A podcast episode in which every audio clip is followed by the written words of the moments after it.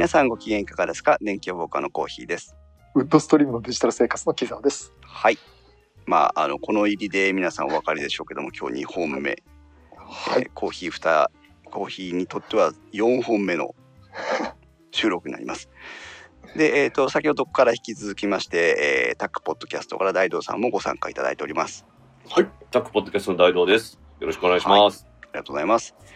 で、今日はですね、今日はというか今回はですね、えっ、と、毎週皆さんにお楽しみいただいている電波の時間でございます。えーあの、電気屋ウォーカーでは、第4期アマチュア無線技師のコーヒーがお送りする電波のお話を毎週皆さんにお楽しみいただいておりますが、あれ、木澤さんもアマチュア無線持ってませんでしたっけ？持ってます。あの、いそうですね。電話級アマチュア無線技師ですね。今の4級と一緒です。はい、4アマ4アマ。もう、要 は、えー、となんでそんな話をしてるかというとですね、えー、と先日配信しました 4K テレビの選び方という回でですね、えー、と衛星放送を利用した 4K テレビの配信について、えーで私がまとめた程度でお話をしたんですけども、えーリスナーの皆さんからもうなかなか難しい話だねというリアクションをいただいてまして番組の中でも、えーついきっと大道さんが詳しいはずと言ってたんですが本当に詳しくてですね、え ーちょっとツイッターでお話をちらっと聞いたんですがまあせっかくなんでこの円変波とか右線だの左線だのっていうところだけをですねもう一回ちょっとみんなで復習したいと思いましてその配信でございます。はい。じゃああの先生いろいろ、えーごお伺いしたいんですが えっとどこからどう聞いていいのかわかんないのでぜひお願いします。まず行きますと、第はい2級陸上無線技術士の大道です。何ですかそれ 陸上無線技術士？プロ免許ですね。皆さん、はい。はいまあ、それ以外にも何個か持ってるんですけれども。はあそれはい詳しいわけだ、はい。すいません4アマですいや、もう、もう今はもう、あれですよね。その、無線の技術なんていうのは、なんはい。か、古い技術に思思われてるかもしれませんが、ええ。Bluetooth にしろ Wi-Fi にしろ携帯電話にしろ無線技術なんですね。そうですね。うん。うんそうですね。そっか。決して古い技術でもないし身近に使っている技術なんですね。そうなんですね。はい。うーん。でそのまあ電気屋ウォーカーの中ではえーと 4K 放送を配信するにあたってこれまで右線と呼ばれる方式で衛星から電波が来たやつに今度左線を利用することでっていう話をしてたんですけど、まあちょっと順序立ててご説明していただいてもいいですか？そうですね。えーまあ簡単に言いますとですね、はい。あんまり難しくこういうのは考えることないんですけれども、はい。電波っていうのはですよ、ええ。自由空間と言われるこの空間を飛んでいくわけですね。はい。私たちがこのぼやっと見てるこの辺でってことですね。そうです、そうです。はい。だから見えないし、普通の人は感じないんですよね。えこれはあの電波が直接脳で受信できるなんてそろそろ危なくなってくるんでですね、話が。え そうですね。UFO が来るか あのやばいこと言っちゃうかどっちかですからね。そうなんですね。えなのでその伝播する電波が飛んでいくにあたって実はですね、うん電気と磁気が常に発生してそれが発生することによって電波っていうのは伝わってるというふうに思ってもらったらいいと思います。電気と磁気。そうですねうん。磁気です。あの、はい小学生の時に実験やったと思うんですけど、ええ電線巻いたところに磁石をつけたり離したりしたらそこに電気流れますよっていうのを。やりませんでした？はいやりましたね。あれ発電機の原理なんですけど、えってことは逆に言うと電気を回すとすいません電気を通すと磁気ができる電磁石っていうのも習いましたね。え習いました。はい。はい。あれの応用で実はアンテナっていうのは電気を流す電流を流すものなんですよね。うん。そのアンテナに電流を流すと、うん。高い周波数高い周波数ってことは行ったり来たりするのが早いってことですけどするとその前に磁石磁気ができます。はい。するとその磁気ができた瞬間に外側に電気ができます。でその外側に磁気がそれをずっと繰り返していって相手まで行くのが電気いや電波ということです。はよろしいですか？ですからアンテナっていうのは鉄の芯。鉄の芯に電流が流れる。その周りに磁気ができる。磁気ができた瞬間にその外側に電流が流れる。また磁気が流れる。というのをずっと繰り返していくと電波となって相手に届くそれがさん1秒間に30万キロメートル。地球7周半って言われてるってことです。よくわかりました。はいそう考えてくださいですから電波って漠然としたもんじゃなくって実は電気磁気電気磁気電気磁気電気磁気を繰り返すっていうだからスピードがあると思ってもらったらいいと思いますなるほどね。はそしてその電気磁気電気磁気を繰り返す前からこの長さというか、まあ、速さ、うん。速さっていうと速さはみんな一緒なんですけどちょっと考え方難しいんですけどその長さと思ってもらったらいいんですけれども電気と磁気を繰り返すそれで、うんいわゆる周波数波長と言われるものがあって短いと高い周波数長いと低い周波数ということです、電気があって時期があって電気があって時期があってのその次が来るタイミングが、えー、と短いか長いかってことですね。そういうことですそういうことです、うん。はい。でさらに言うとその周波数といういわゆる言ったものが、まあはい。長さを表すんですけど波の長さですね。周波数って波ですからうん。周波数ですからうん。長ければ長いほどアンテナが大きいということです。うんうんうんうんですからあの AM ラジオなんて実は周波数が長いんでものすごい高いアンテナ立ってますよね。ああ先生質問です。あどうぞ。えっ、と今 AM ラジラジオはものすごく大きなアンテナがっておっしゃいましたけど、えっ、と受信する側はすごいなんはいかポケットラジオみたいなやつでも受信できるじゃないですか。見えますけれども実はあの中にですねええコイルって言って鉄心にぐるぐるぐるぐるぐるぐるぐるぐるぐるぐるって巻いたアンテナがあるんですね。そうすることによって巻くことによって長さを稼げますよね。あそうなんだ。はいそういうことです。じゃああの昔一時期流行ってましたけど、はいあの IC カードぐらいのサイズで厚みが5ミリぐらいある、ありますね。のラジオありましたよね。ありましたね。ああいうのにも、そのその辺に立ってる送信所と同じぐらいのまあ、はアンアンテナがぐるぐる巻いて入ってるってことなんですか。そういうことですね。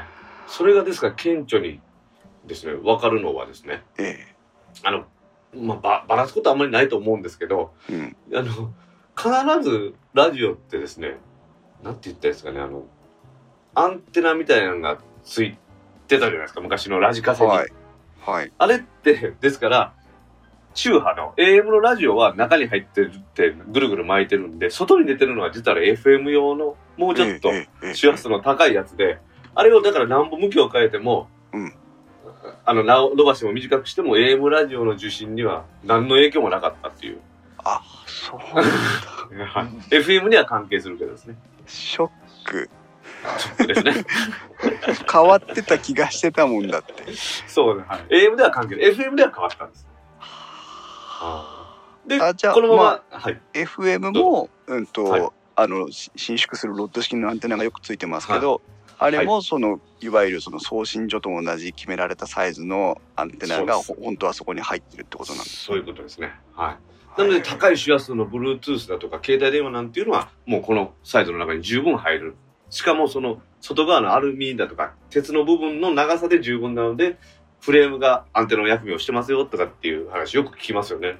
ああそういうことなんだ。はい。よく聞きますよね。その外側に出てる鉄の部分、ここがアンテナの役目してるんですっていうの。うんうんうんそういうことです。あの一時期 iPhone が電波、はいあの取りが悪いとかって問題になってはいまさにそれですよね。それですね。はい。へえ。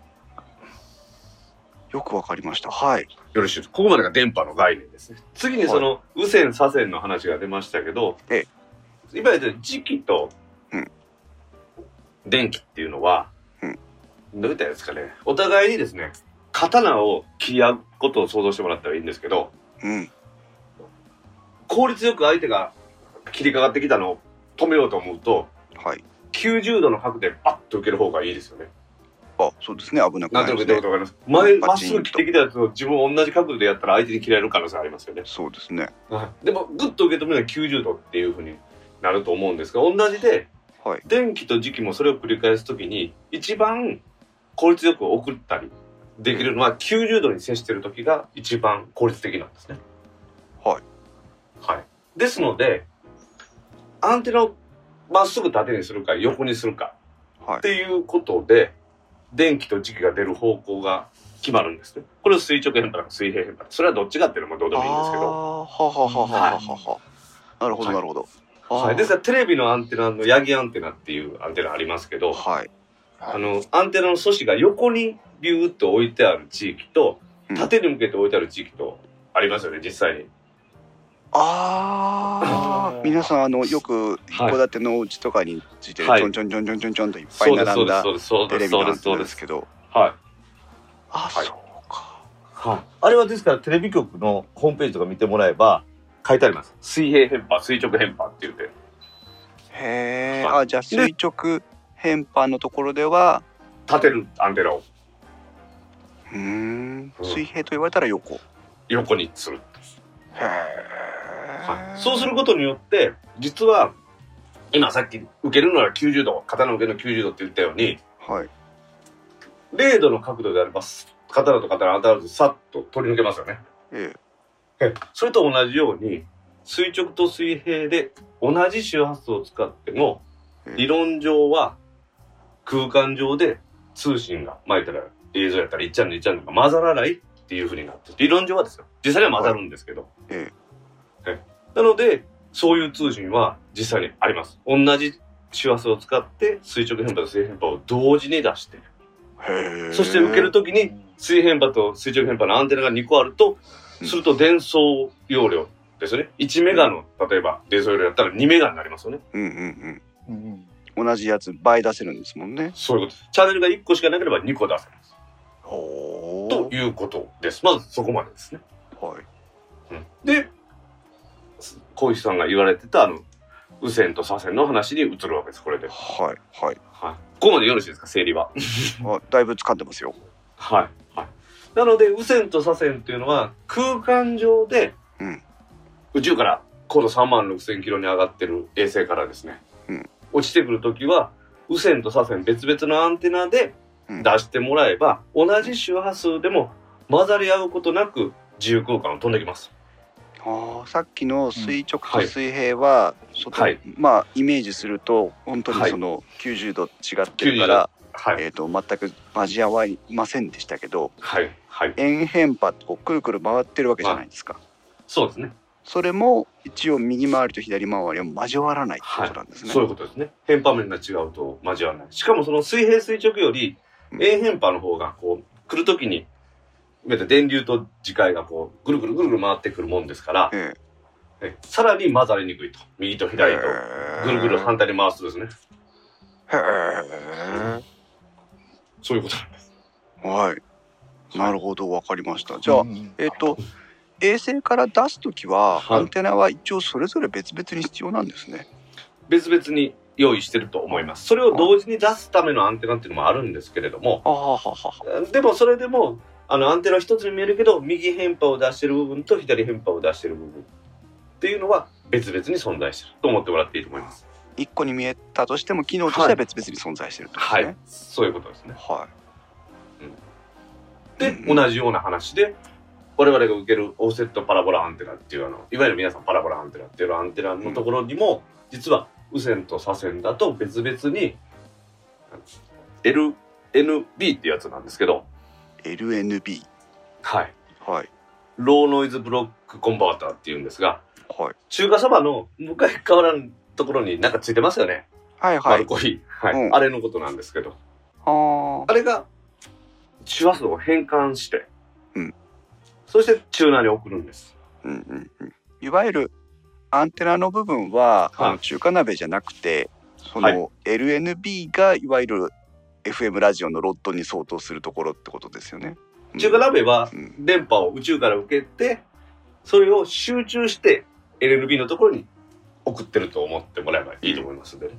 はいで、LNB も右変波、左変波が同時に来た場合は、その変波のためにちょっとずらして、まあ角度がついてますから、周波数。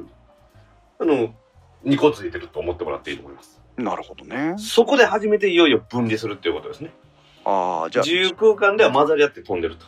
あ、うん、はで、自由空間で混ざり合ったやつを、あの大きな中華鍋で跳ね返して LNB に渡すと。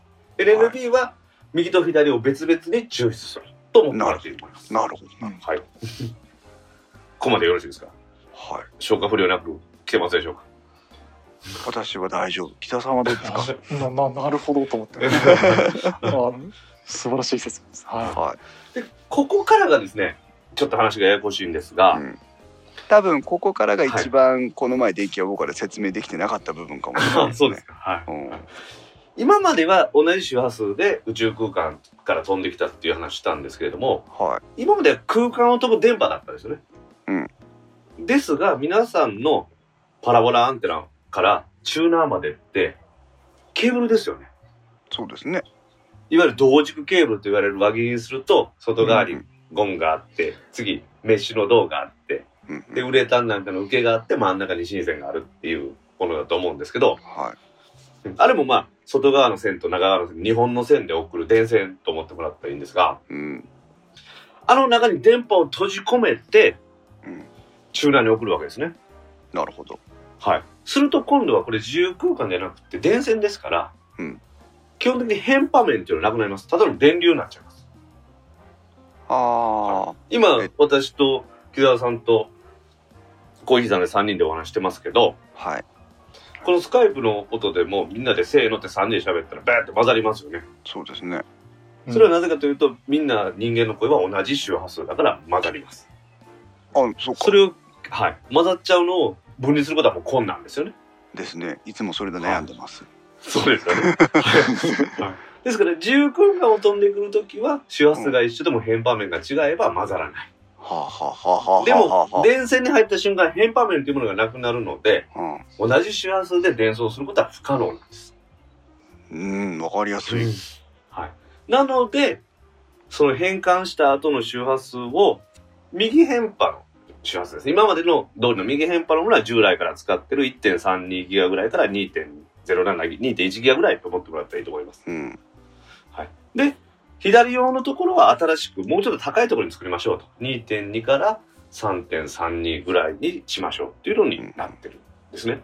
うーん。で、ここでちょっとマジックがあるのは、うん宇宙空間飛んでくるときは12ギガぐらいでしたっけ？えっ、と、ちょっとはい私も周波数忘れてたもうちょっと高い周波数なんですが、えその10何ギガっていうのを電線に入れると、ちょっとうまくいかないんですね。高すぎて周波数が。えはいはいはいはい。なので低くするんですね。はあ。で、ひ今までは右変波しかなかったんで、何も考えて低くすれば遅れたんですけれども、うん今度は宇宙空間から飛んでくる同じ周波数なのに、左変波も来たと。じゃあう、ん。コンバート。変換した時同じにすると混ざっちゃいますよね。じゃあその周波数を分けてコンバートしましょうっていうふうになったということうです。ん。スルッテとチューナーにとっては、うん周波数、アンテナを受ける周波数は一緒なのに、チューナーに来る周波数は全く別の周波数になってしまうので、はい。新たな周波数帯域を受信できるチューナーを用意しないとダメです。というふうにか。思ってもらえばいいと思います。先生、はい、どうぞ。あのこのえっ、と周波数っていうのは、はい。えー今えっ、と今までのまあ無線というか従来の放送と、はいこれから始まる 4K 放送との電波を、えっ、と一本の軸の中で、えーはいそれぞれ違う周波数に割り当て直すみたいな話でしたけど、そうです。その通りです。えっ、と同軸ケーブルの中にははい。別にどんな周波数が一緒に流れてもそれは大丈夫なんですね。うんほぼ大丈夫です。同軸ケーブルっていうのは結構あの幅が広く、あの高い周波数から低い周波数まで流すことが可能です。ああそういうことか。はいああそうか。じゃあラジオとかテレビのチャンネルが変えられるのも、あのテレビとかのケーブルの中に複数の周波数のそのチャンネルの情報が入っててそれをはい選んでるからチャンネルが変わるってことなんだ。まさにその通りです。そういうことですははい。ですから自由空間にたくさん電波は飛んでて、たくさんのものをアンテナが受け入れてます。例えば地上波のデータではですね。あ。うん。それをテレビのチューナーと呼ばれる部分が選択して、自分が見たいものを選んでると思ってもらったらいいと思います。うー。うんん。うーん。はいなるほどね。はい。そうか。そうすると、えっ、と、こっからは電気屋ウォーカーでも少しだけ話にしたんですが、はい。えっ、と、今の新しく左遷でくる電波は従来のはい右遷できた電波の周波数よりも高いところを新たに割り当てるよっていうふうになるから、そうですねこの高いところがそのブースター増幅器とか分配器とかが対応してないやつだと使えないよって言ったのはここの話を今してるんですねそういうことです。はい。ですから、ブースター分配器チューナーの部分、要は家に入ってからですね、うんアンテナから内側だけのところが対応していない。ものが多いですよというふうに思ってもらっていいと思います。だから、アンテナも実は LNB 以外のところはほとんど使えるんですよね。えー、うんそっかただの中華鍋だしね、そうです。周波数は一緒なんですね。はい。